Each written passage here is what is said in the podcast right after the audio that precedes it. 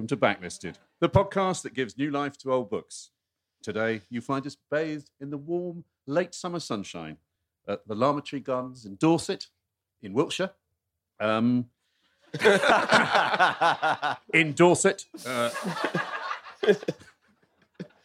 at the end of the road festival, the very excellent end of the road festival, which is amazing because the journey we had to get here was was horrific.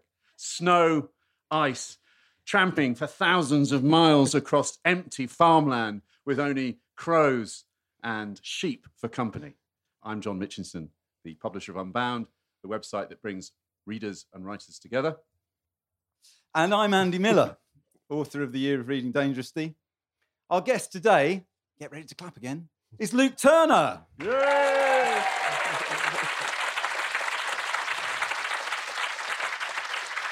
Thank you.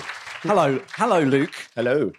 Luke is the author of the acclaimed memoir Out of the Woods, which was shortlisted for the Wainwright Prize and longlisted for the Polari Prize for first book by an LGBT plus writer. Luke has also been selected by Val McDermid as one of the 10 most important LGBT plus writers for a British Council and National Centre for Writing Initiative. In 2019, he's been co curating a programme of arts events celebrating the landscape and people of Epping Forest as part of Waltham Forest's stint as the first London Borough of Culture.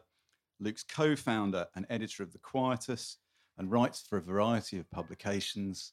And he is an enigma, ladies and gentlemen, because he likes football, but he doesn't like the clash. Oh God. Hooray! Not the clash argument again. Yeah, Oh dear. that's a Venn diagram. Don't ever be rude about the clash on social media. It doesn't go very well. Clash fans are like little children who've had a toy taken away. If you go, I don't really like the Clash, then no, I love them, I love them. Ah, it's because everyone in here loves the Clash, don't they? You can feel, you can feel the waves of hostility. Not, not everyone, Andy. If you, book- if you like a podcast with a mournful German accent Yes. involved, you've come to the right place. The book that we're here, or that Luke has chosen for us to talk about this morning, as we've already said, is Werner Herzog's Of Walking in Ice. This was an account of his journey on foot from Munich to Paris in December 1974, a particularly bitter winter, as you'll discover. He went to visit Lotte Eisner, the doyenne of the German film industry, who he had heard was dying and walked in order uh, in the grand Herzogian manner to save her life. It was published first in German in 1978, and then the English translation by Alan Greenberg, which is the one we're reading from, was published by Jonathan Cape in 1980. But before we get onto that, on Backlisted, we tend to ask a question uh, of one another at the beginning of the show. I'll go first this time. John, what have you been reading this week? I have been reading a small, uh, but I mean, deceptively small book called Time Lived Without Its Flow by Denise Riley. It's published, I think, next week by Picador. Denise Riley is better known as a poet. Uh, she's particularly well known for a, a really, really astonishing collection called Say Something Back about the sudden death, unexpected death of her son. This book is connected to that collection, I guess, because it's a, as well as being a poet, she's also a philosopher. And this is a, it's always, when you say a philosophical investigation into death, I can feel the audience dripping away. Don't, bear with me. It is so exquisitely, precisely written, so lacking in uh, self pity, but also completely looks at death straight in the face and tries to understand the specific thing that happened to her. If I read you the opening paragraph, it will give you, in a way, what the, what the book is about, which she says, I'll not be writing about death, but about an altered condition of life. The experience that not only preoccupied, but occupied me was of living in suddenly arrested time, that acute sensation of being cut off from any temporal flow that can grip you after the sudden death of your child. And a child, it seems, of any age. And she takes it from there and she unpacks basically the first kind of two thirds of the book on notes that she wrote up to, I think, up to about sort of six or seven years after the, the death of her son. And then the final section is her trying to make sense by looking at the work of other writers, from philosophers to uh, poets like Wordsworth and Emily Dickinson to try and make sense of what she went through. It is. It, it's totally unforgettable. I mean, I, have I've now read it three times. It's it's short, but it's so densely packed, and makes you think about death in such a different and ultimately, I think, liberating way. It's it's uh, one of the things she talks about is the second morning, which is when you realize that you you have to leave this temporal state of suspended animation and go back into your normal life. It feels like a second a second bereavement because you're leaving that that space where you somehow there was still a presence with the dead person was still there you have to leave again. But it's got a lovely very very uh, beautifully written introduction by max porter who of course his first book grief is the thing with feathers was also on this theme. But i'll read you one short little bit from towards the end of this is several years after the death towards the end of her notes about the book before she gets onto the, the essay at the end. And gives you a flavor. But I, I, I don't think I've read anything that's made me think more in many, very many years. It's, it's, it's, as I say, it's called Time Live Without Its Flow, uh, Denise Riley, published on the 19th September by Picador. Time is the person. You're soaked through with it. This enormous lurch into arrested time isn't some philosophical brooding about life's fragility. It's not the same I who lives in her altered sense of no time, but a reshaped person. And I don't know how she'll turn out. If writing had once been a modest work of shaping and correcting, now all your small mastery has been smashed by the fact of your child's death. That you can't edit. You find yourself noting this, but without ever needing or wanting to have recourse to words like sorrow, grief, mourning, as if all those are too familiar, too sepia, and almost decorative, blandly containing.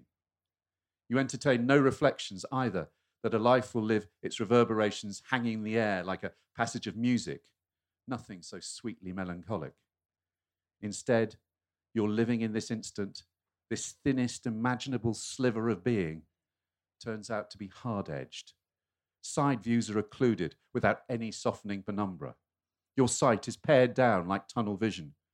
Yet to your narrowed focus, the dead of this entire city are present all at once, elbowing in the streets. Silhouettes stream everywhere horses, carriages, cars. Traffic goes smash right through you wherever you cross a road. Grey ribbons of painless collisions. But these aren't misty or violet tinted, are nothing to do with mourning as you might once have fancied it. This is sharp, and harshly clear. Your surrounding fluid of intuitive time had abruptly drained away. Now you live in an unshaded clarity of dry air. Its translucent simplicity buoys you up. Thank you.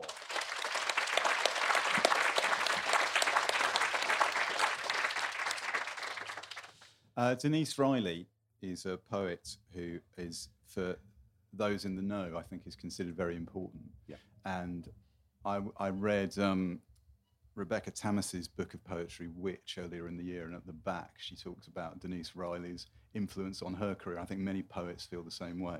But I agree with you. First of all, say something back. The last book of poetry is tremendous. But this is, I mean, I yeah. think many, many people will have read this a year from now, this new book. They're saying louder at the back just to, louder. Yeah, yeah. Interference of music. Well, those wretched musicians have started yeah. going. Yeah. the thing is, if I declaim I music, if I declaim too loud, people listening at home will wonder why I'm talking like this, clearly, so you can hear me. Project. Anyway, Denise Riley, Andy, what have you been reading? Uh, okay, I've been reading a book, the new book, which is published in a couple of days' time, by the comedian Stewart Lee. It's called March of the Lemmings Brexit in Print and Performance 2016 to 2019. And this is Stewart Lee's fifth book. And full disclosure, I edited this book as I did the previous four. And I normally wouldn't talk about a book I've edited on Backlisted, but I have a very specific reason for wanting to do so with Stewart Lee's new book, which I'll come on to in a minute. The thing about Stewart's books is that they are, unlike many comedians' books, thought through from the ground up. So they tend not to just be collections of things. March of the Lemmings contains uh, his columns from the Observer newspaper that he's been writing for the last three years, and the full transcript of his show, Content Provider. And it also contains introductory essays for all of those things and footnotes, which sometimes run for pages at a time.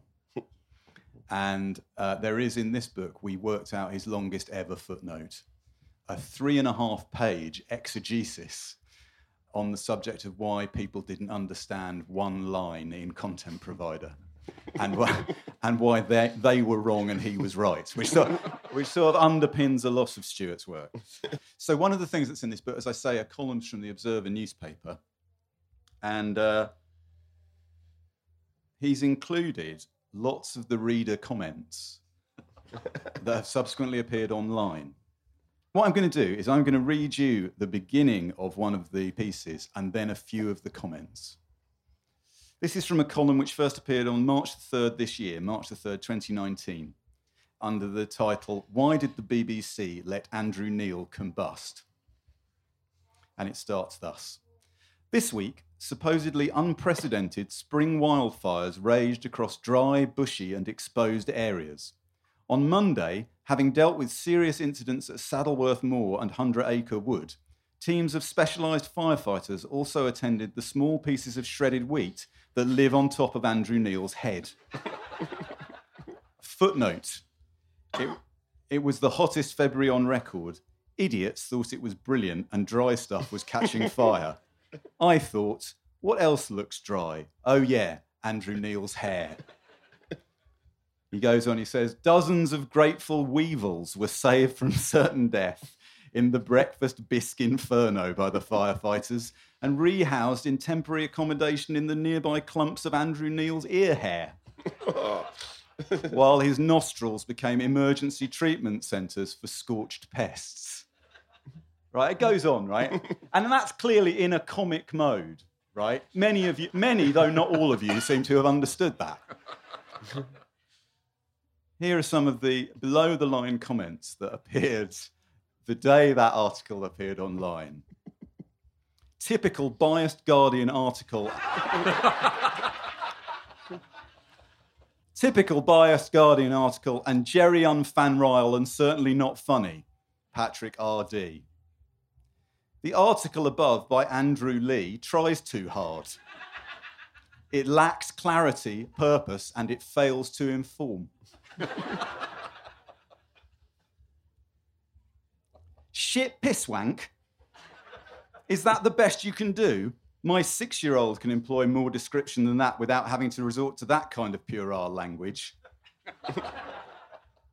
we used to think The Guardian a serious newspaper. Now it publishes garbage like this. At least we never thought Stewart Lee, who he ed, a comic.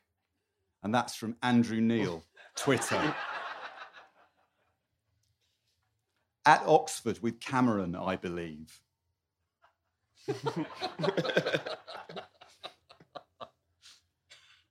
there is a reason why nobody's heard of Stewart Lee, and that load of tripe is probably it. And he uses of instead of have. so I could read many, many more. On and on and on it goes. The reason I wanted to talk about this book is that I fear that this book will not get the coverage that it deserves because it's by a comedian, and that comedian is Stewart Lee. So, first of all, the media will look at the book and think, well, it's a comedian's book book, even though it's nothing like one of those books. And second of all, newspapers, because certain of the columns have appeared in a rival newspaper, won't cover it, right? So I think the book will come out and it will sell to people who like Stewart Lee, and that's great.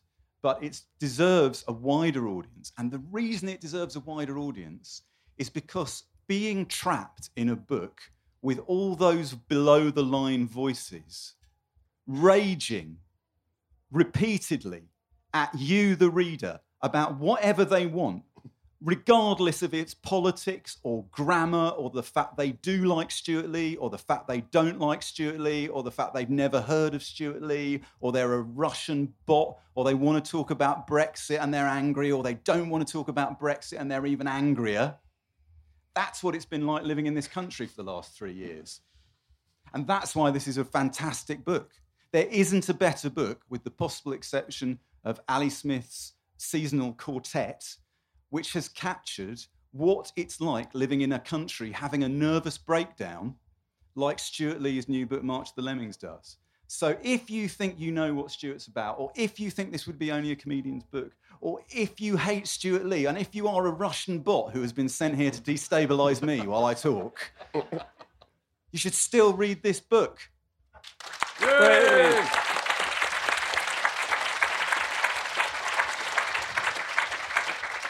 Me and my friend have a conceptual band called Comment Section, all capitals, in which we would play harsh electronic noise and read the comments from The Guardian. So this looks like really good material for, for the band. We'll sell it on the merch stall if you like. The book chat will continue on the other side of this message. I mean, Herzog was, uh, thanks to the uh, wonderful twin box sets you used to be able to get for about 20 quid Yeah, in yeah, Fopp. Uh, they don't seem to have done them anymore because now there's an expensive fancy BFI edition. But I remember wanting to what, get something to watch, and I was like, Herzog, heard of him. I'll buy these box sets. And they, and they, all of those films just blew my mind, the Kinski uh, collaborations and so on. The book I bought um, just randomly. I saw it when this uh, edition came out, and I thought, oh, Herzog wrote a book. It's nice and short, isn't it? I'll buy that. And it was at a time when I was starting to think about writing about place and nature and things like that.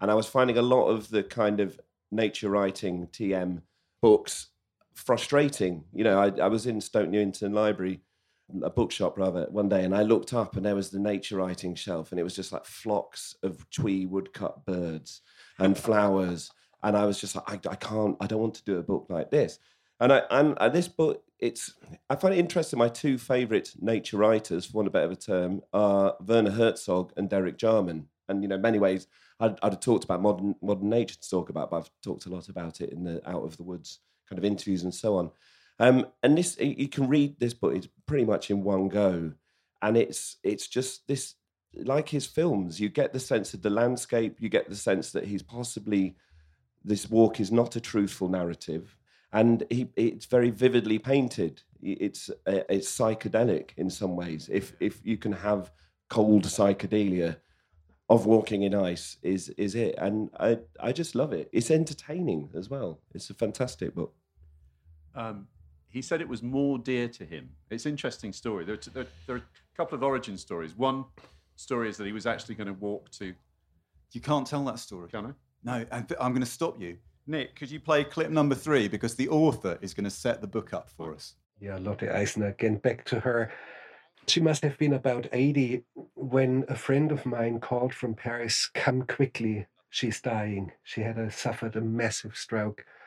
And for a moment, I didn't know what to do. It was such a deep shock, and something surged inside of me. And I knew you're not going to fly to Paris, you are going to walk. And I have to. It, it's, it was like a pilgrimage. I just grabbed a duffel bag and, and grabbed some solid shoes, put them on, and I knew I, I, I will walk the shortest, quickest route to Paris, a straight line. I, I took a reading from the compass and it was the beginning of winter with uh, snowstorms and, and hail and ice and and i walked for almost four weeks and i knew i would not allow her to to die i would not permit her and she was so important for me and also for the whole new generation of film, german filmmakers at that time she gave us legitimacy she declared us as the the, the real new German culture that was not barbaric like the Nazis. So she was so important for us that I, I would not allow her to die. and it's strange because while I walked, I, I wrote a little diary. And sometimes when I stopped, or sometimes even while I was walking, I, I wrote and scribbled notes. And I published that uh, as a book later, which is called Of Walking in Ice. And I think Of Walking in Ice is better than all my films together. I, th- I think that's the really That- interesting thing that he he again and again in interviews and then this excellent collection of sort of first person interviews, Guide for the Perplexed, he often says, "I will be more remembered for my writing and my prose than my films. That my prose is more significant than my filmmaking." Yeah, I mean, he's he he loves he loves walking. I mean, he he he, took, he comes back to walking again and again as a sort of a, a metaphor. So many of his characters are are, are also a, a film walking. He was a great friend of Bruce Chatwin, and he again he sort of buys into Chatwin's theory that you know things went wrong for human beings when we stopped being nomads and became sedentary. So tourism is a sin, and walking is is is a blessing. Is one of his in one of his many manifestos. But actually, Andy, this, that wasn't what I was going to say. So the interruption was that the apocryphal story was that he was in fact had, was going on a walk to Cannes to arrange the press screening. He was going to walk from Munich to Cannes to arrange the press screening of uh, The Enigma of Kaspar Hauser, his, his great 1974 film. But in fact, uh, he, the, he got the news about Lotte Eisner. So there's always, with it's a classic bit of Herzog, he's always turning his own life into sort of mythology. Yeah. Um, he's always looking for the angle. He's he's just a born storyteller, and he has a he has a creative relationship with facts, the the accountant's truth, as he calls them. he he has a theory that what matters is the ecstatic truth, what Yeah. he calls the ecstatic truth, which is not necessarily the truth. There's a brilliant film I watched this week at John's suggestion. Cave of Forgotten Dreams. We've each chosen a favourite Herzog film to talk about because they all have some kind of relationship with this book, some sort of morphic resonance. He would like that idea with the book. But the one I chose was a more recent film, 2006, I think, uh, A Cave of Forgotten Dreams. It ticks all the Herzog boxes. I think it's a, it's a masterpiece. It appears to be completely accessible. I mean, it starts with some fabulous mu- the music is music he's amazing on music herzog. There's a again one of the stories he tells about his childhood is he was he, he had no music for 10 years because his one of his teachers asked him to sing in front of the class. And he refused and there was a battle of wills. And in the end i learned you know the important lesson to never be beaten down by these bastards so he doesn't sing but then it means he can't listen to music on, on any form and then later on music is unlocked for him. I can't remember what the but by what particular moment, but it's unlocked for him, and then he educates himself, and he chooses the music in his films incredibly carefully. And uh, Eric Reichlinger, the cellist, composed an amazing score. So it starts, as it often does, with amazing music, and then a slow pan across a, a frozen vineyard, and then he starts in his inimitable way narrating the documentary, and he sets up the biggest the discovery that is made in the caves near here is the greatest discovery in the history of human culture.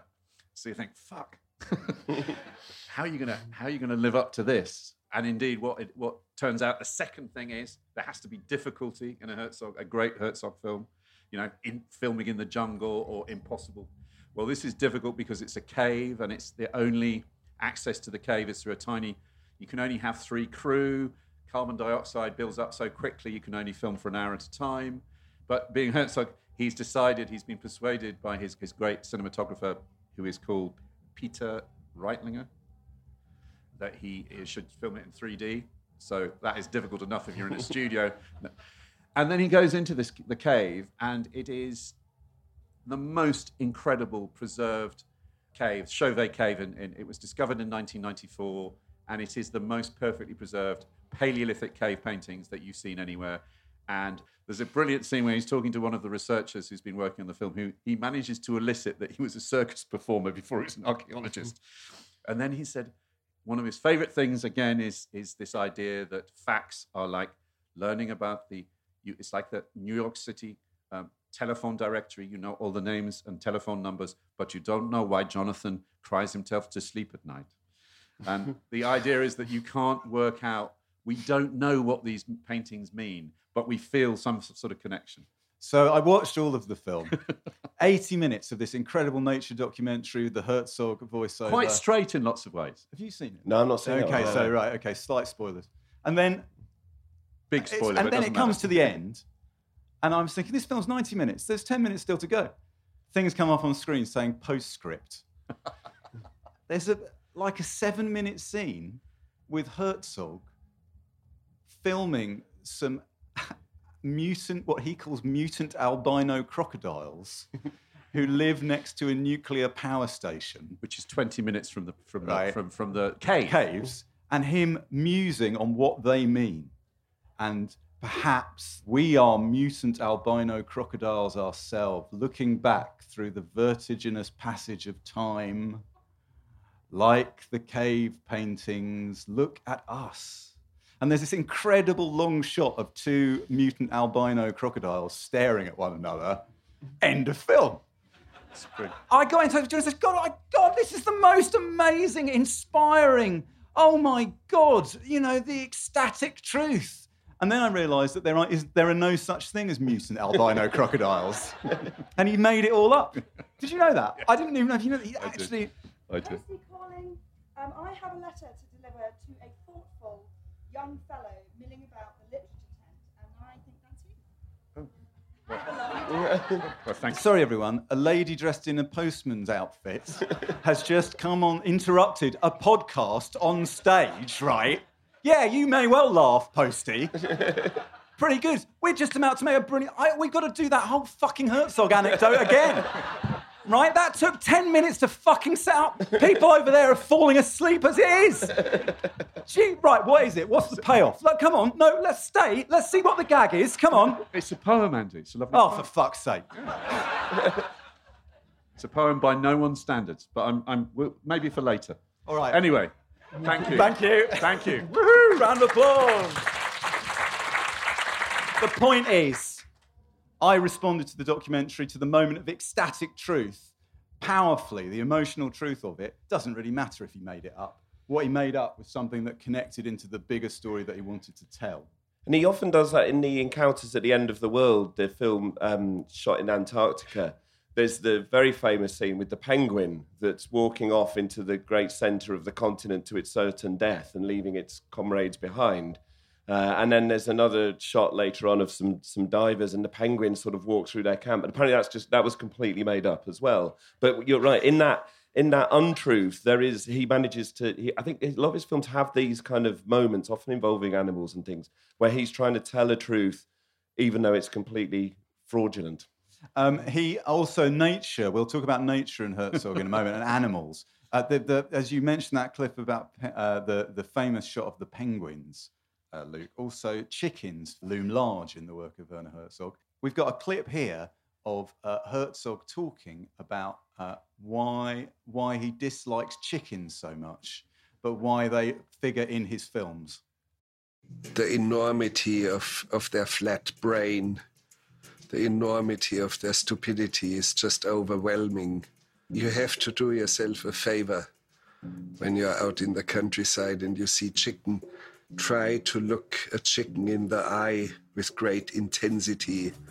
And the intensity of stupidity that is looking back at you is just amazing. By the way, uh, it's very easy to hypnotize a chicken.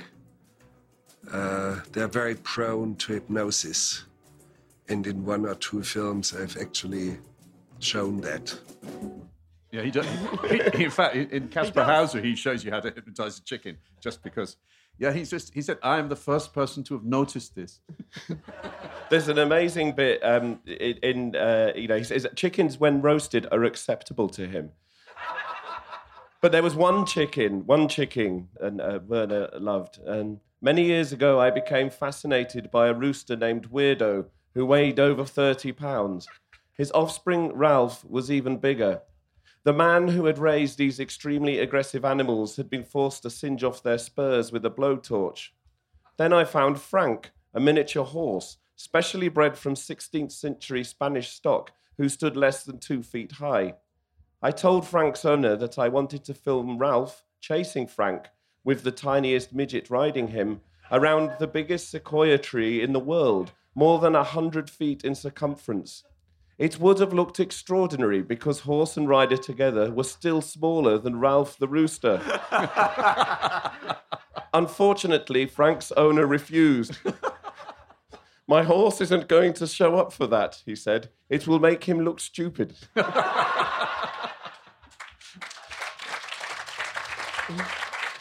Um, so, So another thing about Herzog is he doesn't really. Well, I was going to save this one up, but let's just listen to it. He doesn't really do irony. There's a great amount of humour in his work, and we'll listen to Luke read a bit from um, Of Walking in Ice in a second, which will hopefully demonstrate that. But he doesn't really do irony, and this is Herzog talking about that and um, what happens as a result of that. I'm someone who does not know uh, irony, for example. I, I do understand humor, but I take things literal. For me, a man is a man. I cannot distinguish a gay man from a straight man. I just can, cannot distinguish. And, and I, I saw a filmmaker uh, whom I know since 35 years, uh, John Waters. John Waters, just, just two weeks ago or so, John Waters and I turned to my wife. We talked backstage because we were both uh, introducing uh, or speaking at an event for, for the founder of New Line Cinema, who is a friend of both of us. After 35 years of, of knowing John Waters, I, I turned to my wife and I said to her, I have the feeling this man is gay. and, which, which is in a way wonderful because I took him I took him as John Waters, and I love the man. I love him dearly, and he's a wonderful, he's the boldest of the bold of filmmakers. I wish I had the guts of this man. And, and, and he's, he's very, very dear to my heart. But for me, this is a man. Yes, a man is a man. There's a lovely thing he says that you learn more about the shape of a town from its outskirts than from its center. He does choose eccentric, liminal characters to, to tell stories. But his tolerance, his kind of generosity, his humanity, I think is he gets the reputation. He, particularly in this country, I think around Les Blank's film of the making of Fitzcarraldo, which was controversial. Uh, some uh, some of the, the, the native Indian uh, population that worked on the film were, were, were allegedly I think possibly killed and uh, is part of the. It was difficult, and he, you know, Herzog being Herzog has a sort of and because he's German and because I think he's had a lot of bad press. But in fact, the, the stories that he tells, I think, and, the, and the, his sympathy, he doesn't do any research.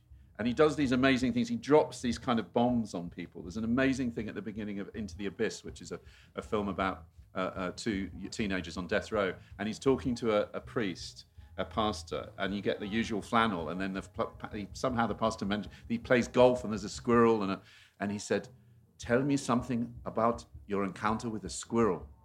And then the pastor tells and then completely breaks down and you get the truth. He's a, he's a, he's a, he, is remarkable, instinctive kind of creator of stories.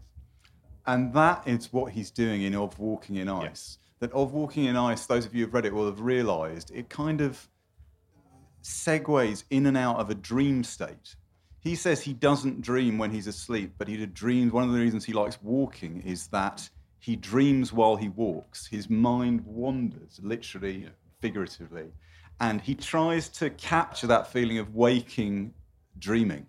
So when you're reading the book, from sentence to sentence, you can't be sure if what you're being told is physically present or not. Luke, would you read us a bit? Yeah. So I, I, this bit I picked because Werner Herzog read it himself so I sort of felt it probably had some significance to him, which why he picked it uh, on a very interesting documentary where the writer Robert Pogue Harrison interviews him kind of about J.A. Baker's The Peregrine, which I think this book has a lot of kinship with. One of his favorite favorite. Books. It is, yeah, yeah. I don't even want to know what the J.A. stand for. Yeah. I just feel such a kinship with this man. It is slowly getting lighter, but still a dampness in the air, the landscape gloomy and grey. In chassis, a truck sucks milk from cans into its tanks. A great, lucid decisiveness about my fate surged up inside me. I shall reach the River Marne today. Cerfontaine is dying away. Abandoned houses. A big tree has fallen across a roof a long time ago. Jackdaws inhabit the village. Two horses are feeding on the bark of a tree. Apples lie rotting in the wet clay soil around the trees. Nobody's harvesting them. On one of the trees, which seem from afar like the only tree left with any leaves, apples hang in mysterious clusters close to one another. There isn't a single leaf on the wet tree, just apples, wet apples, refusing to fall. I picked one. It tasted pretty sour, but the juice in it quenched my thirst. I threw the apple core against the tree, and the apples fell like rain. When the apples had grown still again, restful on the ground, I thought to myself that no one could imagine such human loneliness. It is the loneliest day, the most isolated of all. So I went and shook the tree until it was utterly bare. In the midst of the stillness, the apples pummeled the ground. When it was over, a haunting stillness grabbed me, and I glanced around, but no one was there. I was alone. At an abandoned laundry, I drank some water, but that was later. yeah, brilliant. But the, the, the way that you, when you read when you read those words and you, you just you're instantly there watching Herzog do this strange ritual with the apple tree. It's just incredible. And he, I mean, that he goes on this journey and he appears in these towns, and the, you know he's viewed with a certain amount of suspicion, not least because he, He, he continue- does burgle he everyone's keeps houses. breaking into people's houses to st- their holiday homes to stay, and obviously looks. I mean, there's a terrible. He's always drinking milk for some reason. He gets really thirsty, and then he throws the milk up, and so it's it is about loneliness. And the thing about nature is always. It, nature is not a benign thing. It's like you know your your mutant crocodiles. It's not stable and it's not benign. I mean, that was that was the the, the biggest thing for me Yeah. with his work was this this view of nature as we are part of it. But one, one thing actually, though, I think with this book because it's it's this incredible wintry landscape and it's and it's such a subversion of the alpine ideal that we see um, in the great ecstasy of the woodcarver Steiner, the kind of beautiful landscapes he's skiing off. And it, that film came out at the same time. And we think of these German, Bavarian mountainous landscapes and the border of France and Germany as, as being quite picture picture postcard, um, especially perhaps in the winter. And reading the book sort of occurred to me, and I was thinking about it this week. It's like that famous painting by Bruegel, the uh, hunters hunt in the snow, which you look at it, it's on Christmas cards and it's lovely. But then you look at the picture again, and the hunters are cr- sort of bent double, depressed. Their hunting dogs are very thin. They've only killed a small fox. The water mill is frozen solid. You know, actually, within this thing that is used literally on picture postcards, it is there's there's starvation and and and suffering and struggle. One of the Herzog themes is figures in a landscape. You know, he likes to find a hostile terrain, put people into that terrain, and see what happens. It could be an urban terrain or a, or a jungle or or what have you. And um, this is a clip from the documentary Burden of Dreams, which is about the making of Herzog's film Fitzcarraldo, which was made in the Peruvian jungle in the rainforest in the early 1980s. And near the end of the film, this happens. It's an unfinished country. It's still prehistorical. The only thing that is lacking is, is the dinosaurs here. It's like a curse weighing on an entire landscape. And whoever goes too deep into this has his share of that curse. So we are cursed with what we are doing here. It's a land that God, if he exists, has, has created in anger. It's the only land where, where creation is unfinished yet. Taking a close look at, at what's around us, there, there is some sort of a harmony. It is the harmony of overwhelming and collective murder. And we, in comparison to the articulate vileness and baseness and obscenity of all this jungle, uh, we, in comparison to that enormous articulation, we only sound and look like badly pronounced and half finished sentences out of a stupid suburban novel, a cheap novel. But when I say this, I say this all full of admiration for the jungle. It is not that I hate it, I love it. I love it very much, but I love it against my better judgment. Enjoy your festival. I mean, I love, I absolutely, I, I love that bit, and I quote from it in Out of the Woods because for me, it was, it was, it became this sort of little mantra I had in my head going through the forest. Because you know what Werner Herzog's brilliant doing with nature is like you don't have to go to the jungle to see this um, uh, the the fornication, murder, and rotting away. He says elsewhere in that in that quote, it's in this woodland we're in now. You know, and he's brilliant at doing that, taking these places as ciphers for all of nature. And the film, you know, I watched the again the other day is Grizzly Man, um, which is one of his again one of his later works, where there was this guy Timothy Treadwell who was living in Alaska hanging out with grizzly bears uh, and shooting all this tons and tons of hours and hours of footage of these bears, which he thought he was trying, he was protecting from terrible humans who were poaching them, even though there wasn't any poachers in that area. And Herzog edited together a documentary using that footage, but also interviews with uh, Treadwell's uh, friends and people who knew him, because he actually ended up getting eaten by a bear, killed and eaten by a bear, as did his girlfriend, who seemed to have been dragged to the the Alaskan wilds against her will. And and there's it's a fascinating film now because Tim Treadwell is just the least sympathetic character. He's an absolute idiot. He's just obsessed with these bears. He has these cutesy chats about them and with them, you know, and he's there going up right up to massive great bears. And, you know, obviously that didn't go very well. And you're kind of like, why didn't the bears eat him earlier? I mean, this, this, this absolute prick. He, he's he's he's really, really, really irritating character. If you created him in a work of fiction, he would be unbelievable. You would you couldn't conceive of somebody so utterly annoying. And apparently, and we find out there's there's this incredible sense of why he ended up as he did, and apparently he lost out on a role in Cheers to Woody Harrelson, and that sent him on a spiral into addiction. Uh, and all that, which is which is just it's a remarkable story. Um, but that has this sort of, you know, the, the, the Timothy Treadwell is that archetypal man adventurer thinking he can go into the wilderness and connect with it.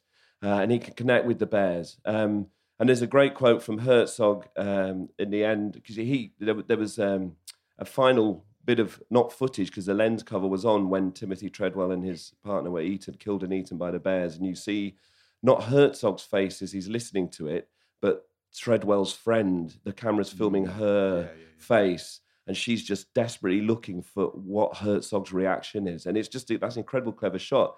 But the way it ends, when he's talking about um, the- the bear, um, Treadwell and his relationship with the bears, he says, And what haunts me is that in all the faces of all the bears that Treadwell ever filmed, I discover no kinship, no understanding, no mercy. I see only the overwhelming indifference of nature. To me, there is no such thing as a secret world of the bears, and this blank stare speaks only of a half bored interest in food. But for Timothy Treadwell, this bear was a friend and a saviour. And, I- and I love that he has this sort of respect for Timothy Treadwell. I think, Yeah. in, and as a filmmaker as well. I mean, the, Yeah. the footage is is, It's- is shocking. He was an accidental uh, fil- filmmaking marvel, really. Grizzly Man is also very interesting as in a in a sense that film is Herzog's greatest hits because it's a film about Werner Herzog. The idea that you would go and do something and push yourself and others beyond the boundary of acceptable behavior to get what you want from the from the end product. That's a very Herzog thing about how Herzog makes his films. Also, I, I rewatched Grizzly Man, Luke, and one of the things that struck me about the film and how he frames that material is actually fascinatingly it, it, it can, I think you can read it as a film about America. It is a film mm. about what it what it is to be American, how you are expected to thrive in an environment and be the best and live your dreams and what you actually see is Treadwell presented to you as this American ideal. And he, when he was talking to the camera, I was thinking, who does this guy remind me of? Oh, yeah, it's Donald Trump. Yeah, It's like seeing that guy who has really inhaled Dodgy hair. everything and, and then is trying to expel it in a way that is going to work for him, regardless of the cost to anyone else. It's interesting. right? He reminded me of Julian Assange. Was the Yeah. person I Yeah, got. Maybe it's just people we want to see eaten by bears. I don't know. He's, he's very good though. What He says that the, these people who are on the edge of things, he said, but you know, they're not freaks to him. They're aspects of ourselves. He says, if you're a scientist and you want to find out about the inner structure of some matter, you will put it under extreme pressure and under extreme circumstances. People under extreme pressure give you much more insight about what we are, about our very innermost being. And I, I, I think That's the sort of the Herzog experiment, the kinship between all the crazy characters, the good and the bad. I mean, and then that also extends to his, his fiction, I think, because there's there's a scene in Grizzly Man where Timothy Treadwell sets up the camera with this beautiful landscape behind him, and he, he's doing his little end of season report, but he just goes on a demented rant against the Park Service. And Herzog turns the, the volume down uh, because it's, it's, it was very individual attacks. And he says, I have seen this madness on film sets before. And then you instantly think of Klaus Kinski uh, in My Best Fiend and the, the deranged rants which, which Kinski used to deliver at kind of everybody in the crew. Uh, Herzog says he always takes two books onto a film set. Do you know what those two books are? They're Livy's Second Punic Wars, because you need to be a general, and Luther's translation of the Bible, because you need the book of Job to hand. uh, and we've got a clip here. One of the things about Of Walking in Ice is I don't think a writer writer would have written this book.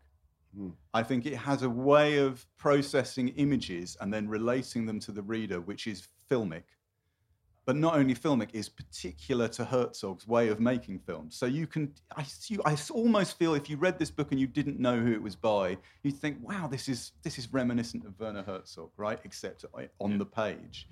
But also, he's a very he's very bookish, and so we have a clip now of Herzog talking about the importance of reading uh, film students. They do read a book about editing, but nobody has read, uh, let's say, um, books or, or dramas of uh, Greek antiquity or God knows what. And I keep saying to them, you have to read. Read, read, read, read, read, read, read, read, read. If you do not read, you will become a, a mediocre filmmaker at best but you will never make a real good film. Oh, I see hardly any films. I see three, four films a year, but I do read. Of course, I've, I've written myself uh, uh, prose and some poetry, and I am fairly certain that uh, my written work will outlive my films because it, uh, the substance of uh, of books has nothing in between. Uh, you see, when you make a film, you have uh, cameras and production money and actors, psychology, um, a, a, lab or post production, editing. You just name it. Many, many layers of very vulnerable ele- elements. And when, when you write, you just write, and there's nothing else. It's a direct form, a completely direct form of uh, of expressing something. He's really obsessed as well with with language and preserving language and the way words work. And um, uh, something that comes up quite often in interviews and his writing is is his concern for disappearing languages. And he said at one point, tree huggers and whale huggers are embraced in their weirdness, but no one cares about the last speakers of a language. Um, and I, and I think the, he, he, I think partly it's because of his he he grew up speaking a his, his father spoke a Bavarian dialect, um, and he had to his mother would translate uh, for him, and I think he's, he's obviously grew up with this, this sort of intense fascination with how language works. He was also very sick when he was a child. In fact, I, there was a connection that I, I hadn't made with uh, an English writer who's similarly kind of self-taught, Alan Garner, who had a similar problem where he was a, a kid and was because he was a kid he had to make stories he, it was an amazing essay by garner's called the edge of the ceiling uh, where he populates the ceiling with an imaginary world. And the same very similar story that herzog tells about being wrapped in a blanket and finding a thread mm-hmm. and creating a whole kind of series of stories about this thread. Um, but so that's that thing time and time again you come back to is he trusts himself he trusts his own judgment. There's a little just a little bit from the book about words and their meanings. As i walk the word millet which i've always liked so much just won't leave my mind. The word lusty as well. Finding a connection between the two words becomes torture. To walk lustily works to reap millet with a sickle also works. But millet and lusty together doesn't work. A dense woodland unfailingly comes to pass. Atop the peak of a mountain pass, two trucks converge, the cockpits coming so close that one driver can climb over to the other one without touching the ground. Together, never speaking a word to each other, they eat their lunch. They've been doing this for 12 years, always on the same route, always at the same place. The words are exhausted, but the food can be bought. The forest slowly ends here, the fierce hills too. For many, many miles, uninhabited woods sprawl all around, woods which served as battlegrounds in the First and Second World Wars. The countryside becomes more open and spacious. An irresolute rain drizzles down, staying at a rate where it doesn't matter much. My output of sweat is prodigious as I march lustily, thinking of millet. Everything's grey on grey. Cows loom. I encountered a provisional enclosure for sheep. The sheep, freezing and confused, looking at me and cuddling against me as if I could offer a solution. The solution. I've never seen such expressions of trust as I found on the faces of those sheep in the snow. Sheep good, chicken bad. he's so interesting. I mean, the thing is about for Herzog as well is he's he's developed that thing like actually like I was thinking of Alfred Hitchcock, where he's become a figure in popular culture partly through Yeah. turning himself into a caricature of himself when he needs to. So he's he's the only voice you hear in the new Star Wars trailer, which went crazy last week. Uh, he's appeared in uh, Simpsons, Simpsons, American and Family Dad. Guy, American, all those things.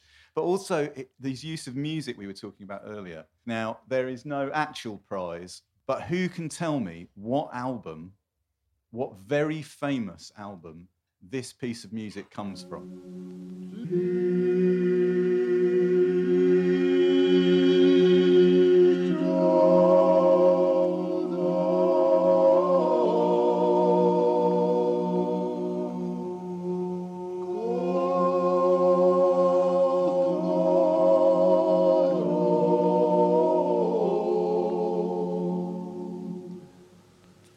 Got their hand up. That's It's a Kate Bush album. a Kate Bush is album. a Kate Bush album. A round of applause for that gentleman.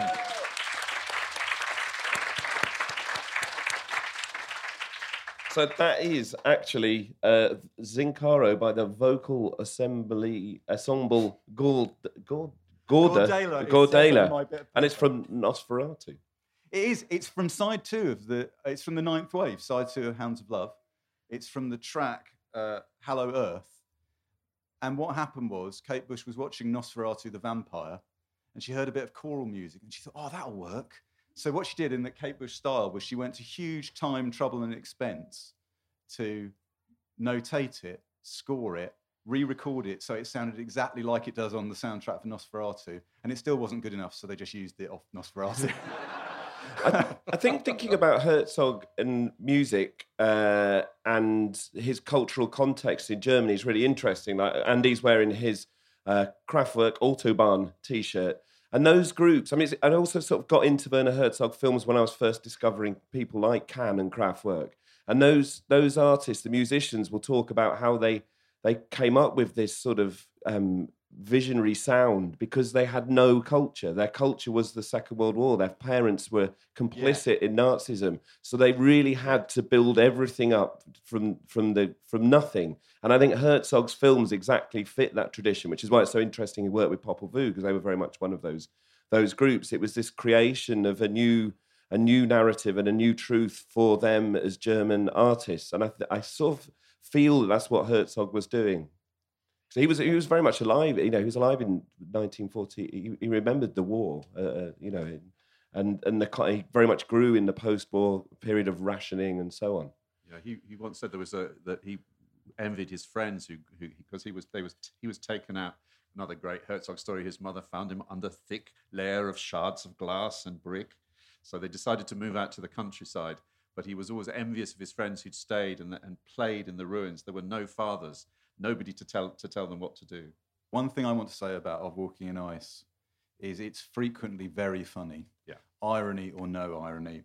Uh, and there's a scene uh, which I will edit on the fly, which, if it happened on Friday, the 6th of December 1974, I'll eat my shoe. Uh, Is this the, is this the Kodak? I, I, I just I feel there may be some ecstatic truth at work here. Before going to sleep, I took a stroll into town on my still sizzling soles. There was a procession with brass bands, cherry bombs, and little girls marching in parade, plus parents, children, and behind them all, a float being towed by a tractor. On top of the float, which was surrounded by torch bearing members of the volunteer fire brigade, Santa Claus stood, tossing candy from a cardboard box among the children, who flew after it with such abandon that a couple of boys, diving headlong for some sweets that had been flung too far, crashed hard against a closed door. Santa himself looked so moonstruck that I almost suffered a stroke.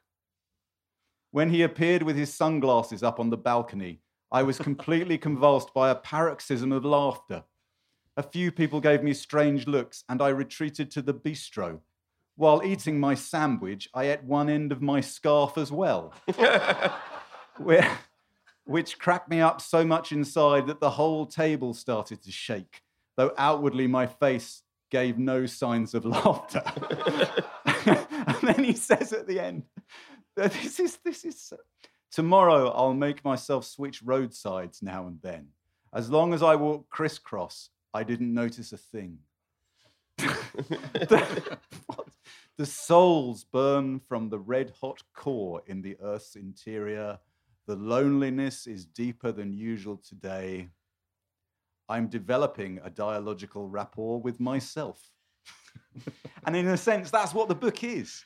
It's Herzog walking for a month, talking to himself Yeah. uh, coherently, incoherently, in and out of the dream state. It's, we always say this on Backlisted when it's true, and in this case, it is true rather than the ecstatic truth, it's the actual truth. This isn't like any other book. No.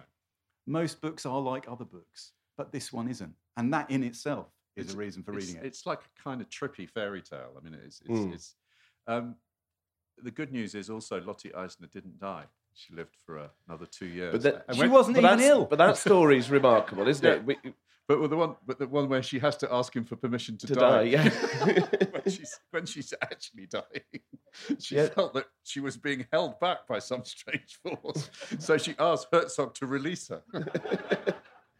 And he's very matter of fact about it. You know, Very- she couldn't watch films anymore. She couldn't read. She was suffering, and she said, "Werner, you've put this curse of life on me." And uh, and she and he says, sort of almost quite pleased with himself. She died 14 days later.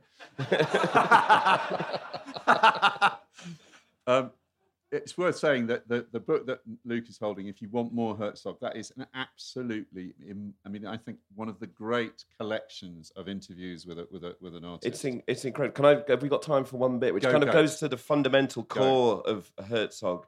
Um, so he he gets asked, "Is is Herzog your real name?" It's my father's name. My parents divorced when I was five or six, at which point my legal name became Stipetić, which was my mother's maiden name. I always felt much closer to my mother, but chose to work under the name Herzog, in part because it means Duke in German. I thought there should be someone like Count Basie or Duke Ellington making films. It is hostile and murderous out there in the universe. What looks friendly to us is actually 200,000 atomic explosions every second. The sun is a tiny grain of sand, and there are many even nastier suns out there. Down here, we humans are living proof that things have gone warped. Perhaps changing my name has somehow protected me from the overwhelming evil of the universe. Which is magnificent. I only asked him what his real name was.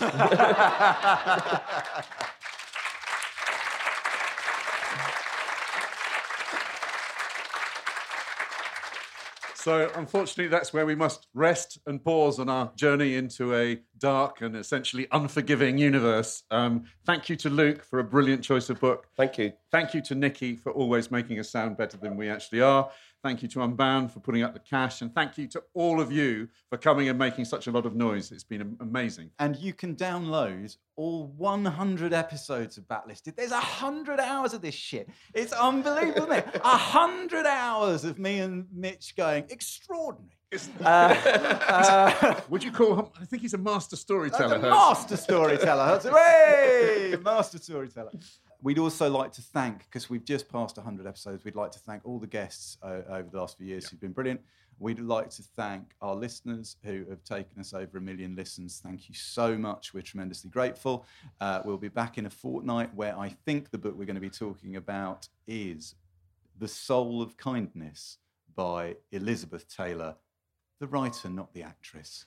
Uh, and um, we will be joined by returning guests Carmen Callil and Rachel Cooke. So join us then. And we're always pleased if you contact us on Twitter, Facebook, and Boundless. Be careful out there. Thanks very much, everyone.